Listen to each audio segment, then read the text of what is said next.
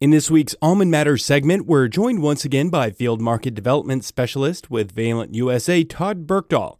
And now California's gotten quite a bit of rainfall in the last week, but looks like there's going to be a bit of a break in the weather this week before potentially some more storm systems coming in. And so, uh, Todd, what's this sort of weather pattern mean for growers with these uh, rainstorms and now bloom on the horizon? Because uh, some areas received some pretty significant rain last week. Yeah, well, I saw on the coast where they'd had up to over almost 10 inches of rain, you know, in Arroyo Grande, Santa Maria, in that area, and even the Paso, into Paso. But uh, we got a couple inches here, and, uh, you know, ground's pretty wet still, but uh, it's probably going to be feasible to get in.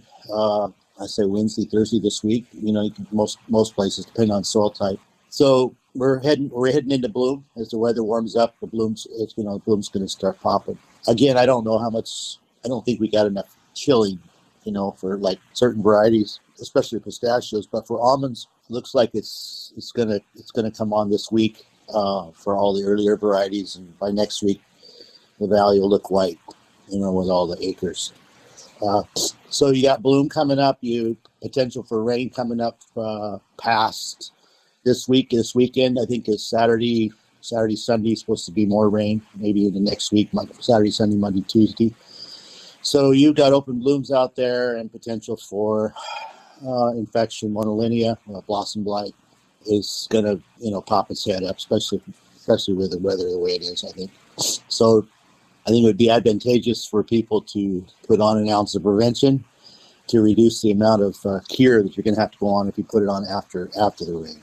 It's always better to get on preventatively, especially with fungicides uh, and disease.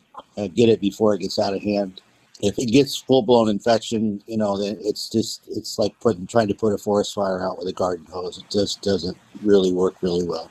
And most of these fungicides, they're not they don't have a lot of reach back under a full blown infection. So conditions will be probably pretty good for uh, monilinia. Also, um, the shot hole as they leaf out, you know, the spores will be there. Potential for um, scab if there's a history of scab out there. A bunch of several pathogens, but monilinia blossom blight, you know, you can knock off all the flowers, you know, anything to spray.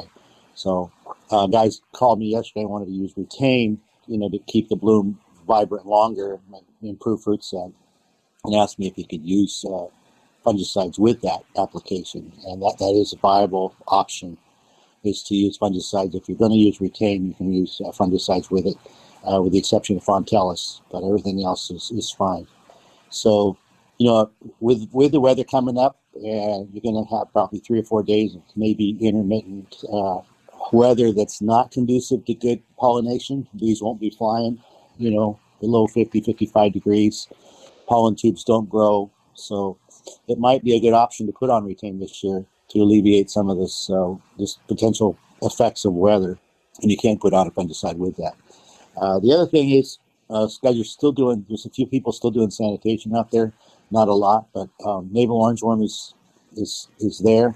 You also got peach twig borer coming up in the near future, so applications for that as well. Probably a couple weeks away from that. Usually that's after petal fall. You don't want to put any insecticides on during bloom just because of potential for bee kill. It's just not good stewardship. It's don't even go there. So I think the name of the game is going to be fungicides for the next 10 days here or so. Bloom is a critical period. You know what you what you set at this time of year is going to be your crop come August September, shake time. So uh, getting a good fruit set is really key, and you don't want to have disease affect that. And now, with retain being an option out there for growers, as uh, as far as making applications go, uh, are those forecasted rains going to be an issue for that? Well, again, I mean, to go out there with just retain uh, for the bloom, I, I would say because of the weather, you'd want a tank mix with a fungicide, you know, or, or tank mix retain with a fungicide. Um, the disease portion is probably uh, the bigger animal at this point, but keeping those flowers vibrant longer uh, is also really going to be. Uh, I don't, you know, I don't know if anybody could predict the weather, we, you know, we, we wouldn't be here.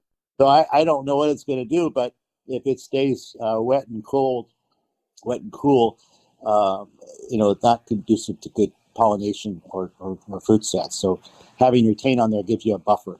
Basically a buffer against that, so the, the flowers remain viable longer. Basically, retain basically blocks ethylene production, and when you start bloom, you know you're going to have uh, early flowers, late flowers. The, the flower natural, the, the tree plant usually naturally produces ethylene through a physiological pathway, and basically retain stifles that pathway. It shuts off that pathway. Gives you about three to four days of maybe five days, depending on if it's colder weather, probably five days of, of uh, effect that um, basically shuts off that pathway, uh, keeping the flowers from senescing, keeping them viable longer. So, with that flower viability comes the potential for increased fruit set as, as the bees come back out and start doing their thing.